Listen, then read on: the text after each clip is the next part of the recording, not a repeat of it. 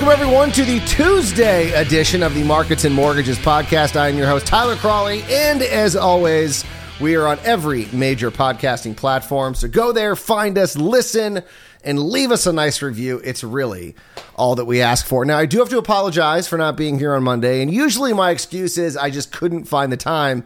That's not the case in this situation. I was actually out of town, and I do not have my mobile podcasting unit up and running, which means I don't have a microphone and a kit and everything else I can take with me, but I will soon enough. And for a good reason that I do not want to get into right now, but I, you will know soon enough.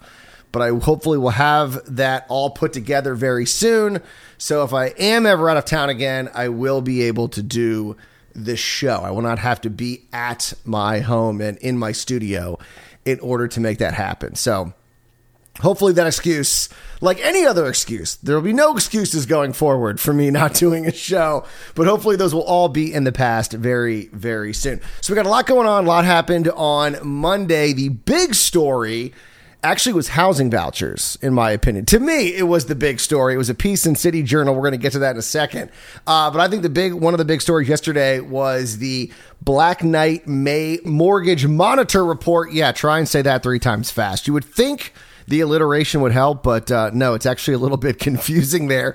And this monthly report looks at overall rate lock volume, which was down 4.7% in May. And I like looking at rate lock volume because that's a better indicator than, say, the weekly data that we get from the Mortgage Bankers Association, which we do appreciate because it is very helpful in seeing what is happening with the beginning stage of a mortgage, which is asking for an application. But rate lock is obviously a stronger indicator if that customer, that client is going to get to the finish line. I mean, it's not always. You're not talking 100% with a rate lock, but it is a better indicator than someone just asking for an application and possibly beginning the pro, uh, the process. And so rate lock is definitely a good indicator of what's happening with regards to mortgages and housing and everything else. So it's down 4.7%. Not surprising. Now you would think that this is being led by purchase lock um, a drop in the in the uh, purchase locks, but that's not actually what you're saying. I mean, it's part of it. 3.4 percent is what purchase locks fell, but refis actually fell even more, with cash out and rate term refinances falling 3.4 percent and 8.2 percent respectively. Now, not surprising, the average loan amount increased 1.9 percent. That's six thousand dollars to 316,500. Why? Home prices are increasing across the country. It is not surprising that you would see the loan amount also increasing. Now, what was interesting, it's not surprising or not surprising, it's just interesting, is that cash out and purchase loans were both up from last May, but late term, or I should say late term, rate term refinance lending was down 45% year over year. And if you think about it, where were we a year ago? We were kind of in the depth of COVID. And so people, they were seeing the rates fall. You know, we didn't know what was going to happen with the economy. Rates were dropping across the board, and people were in homes and they're sitting there thinking, I don't know what's going to happen in this economy, but it sure would be nice if I can lower my monthly payment. Now, you might think, well, Tyler, wouldn't they want to do a cash out refi and secure up some cash? We didn't know what was going to happen with housing. Housing prices might have dropped.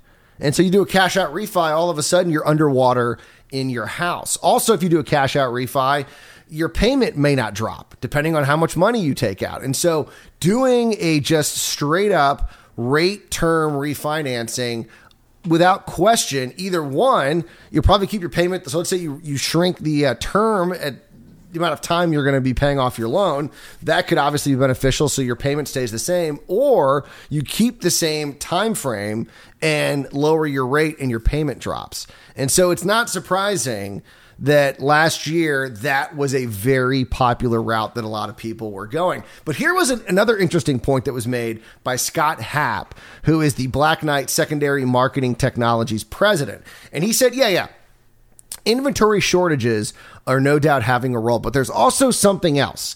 He said the severity of shortages and for sale inventory seems to be a key driver in dropping purchase locks. But the dip in refis seem to have more to do with borrower psychology. And so, what is he talking about?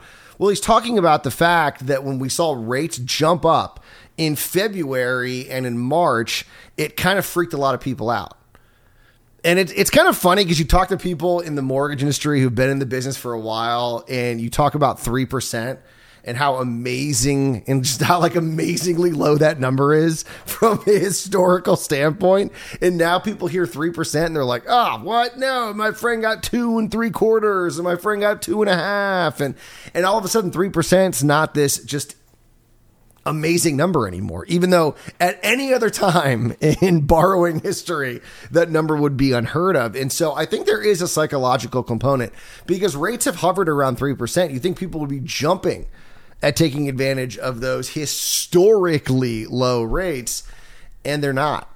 At least from the refi perspective. And, and and you might say, well, Tyler, everyone that's refied has refied. No, that's not true. If you look at the data, there are millions of people out there who could still benefit from refinancing. And so I don't know, maybe they just went through the process. I, I don't know what the reasoning is, but it could just be as ah, three percent, that's not that's not as awesome as having two and a half or two and three quarters or whatever it may be. And yeah, that could be playing a role. Yeah, it sounds like a dumb reason, but it could be playing a role. Now, I mentioned housing vouchers, and I thought this piece by Edward Glaeser, I think I'm saying that right, over at City Journal was fabulous. And of course, as you all know, Mother's podcast companion newsletter is out this morning and you can read this piece in its entirety and I highly recommend that you do because Edward Glaeser makes a awesome argument about why the United States government should not expand its voucher program. So last week, the House Committee on Financial Services began hearings on a plan to create, quote, a new federal voucher program aimed at paying the rent of every lower income American. A lot of people are worried you have a lot, a lot of low income Americans have still not recovered from the pandemic. They're behind on their rent. What is going to happen? We do not want to see mass evictions. That will not be a good thing for our economy. It just won't be. And so, one of the solutions that they're throwing out there is well, we should expand the voucher program and provide vouchers for people. And it's not a good idea. Now, a lot of you probably know why it's not a good idea, but if you are asking yourself that question, why is it a bad idea? Well, Glaeser writes that this is basically this is basically econ 101. He says, quote, when supply is plentiful, we should subsidize consumer demand since the market can boost production without increasing prices. When supply is limited, as it is in America's most unaffordable cities, then subsidizing demand will increase prices rather than expanding access. And in case you need proof of this, a 2002 paper by Scott Susin in the Journal of Public Economics found that housing vouchers, quote, raise the rent paid by unsubsidized poor households in the average metropolitan area by 16%. Isn't this exactly what is argued time and time again with what's happening with college tuition? People people are always wondering, why is college tuition going up? And you look at the data and you look at say college tuition, you look at healthcare. Um, housing is another indicator in some of these. And people say, well, why is it going up? And these are the areas where the government has the most involvement. Uh, especially, like I should say, the first two. The government, yeah, is kind of involved with housing, as we all know, in the mortgage market and with Fannie and Freddie, but um, that's a little bit more complicated. But you look at, say, housing, or excuse me, you look at education, and you look at healthcare, and those are two areas where the government subsidizes so many people and it distorts the price of those goods. And like I said, housing is not immune from this. And so getting the government more involved in housing with regards to the demand side is not good. What they should be helping out with is the supply side. And Glaeser goes on to argue that, yeah, and, we, and I got to tell you, I am loving the fact that I'm reading more and more articles from people saying we got to do something about regulations, we got to do something about zoning laws. People are finally waking up to the reality is we do not have enough housing in this country, and that needs to end. We need to have enough housing. And one of the ways to do that is to allow developers to develop Yeah, I know it's a crazy concept, but allow them to build how they want to how they want to build. Like I said, crazy concept. Now, I should point out Glaeser does make this point that they should take the voucher program as is and target it. Yeah, this is another failure of government. A lot of government programs aren't really anywhere near as bad as the results would lead you to believe. But one of the reasons why is they're not targeted. They need to target the people that will benefit from these programs. And Glaeser writes in this piece that children, families with children benefit tremendously from vouchers. It creates sort of this home security and it helps them them more than anybody else.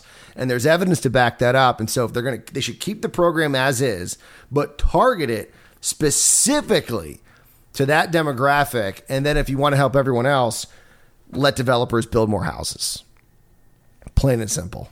Very very simple. And the link is in today's newsletter. Now, before I run out of time, I do want to let you know some good news on the forbearance front. So, the Mortgage Bankers Association weekly survey finds for the 14th week in a row, the share of mortgage loans in forbearance fell.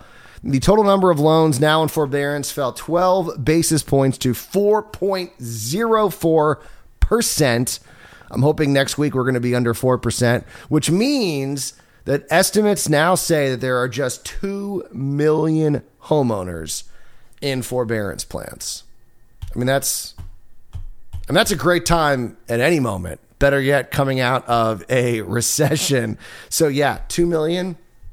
That's a pretty good number. Not surprisingly, 83.6% of loans in these forbearance programs are in forbearance extension. But Mike, and I can never pronounce Mike's last name. Should I try? Let's try. Uh, Frantitoni? Frantitani? The chief economist and MBA senior vice president said in a statement that homeowners who are reaching the end of their forbearance term need to contact their servicer to discuss the next step in the process, as servicers cannot extend the forbearance term without talking to the borrower.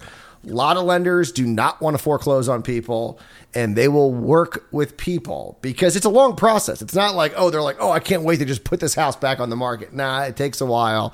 And so if they can work with you and find a way to make the transaction continue and you can stay in your home and you can continue to pay your servicer, they would much rather go that route. And so there are still options out there for people who are still in these forbearance programs. But the good news is that number is getting smaller and smaller every day. That's great news. Under 2 million. Let's end on that. Let's end on some good news. All right, you guys enjoy your Tuesday. I will see you back here Wednesday morning. I don't plan to travel, so I should be able to do the podcast. I'll see you guys Wednesday morning. And remember, as always, do not wait to buy real estate. You buy real estate and wait.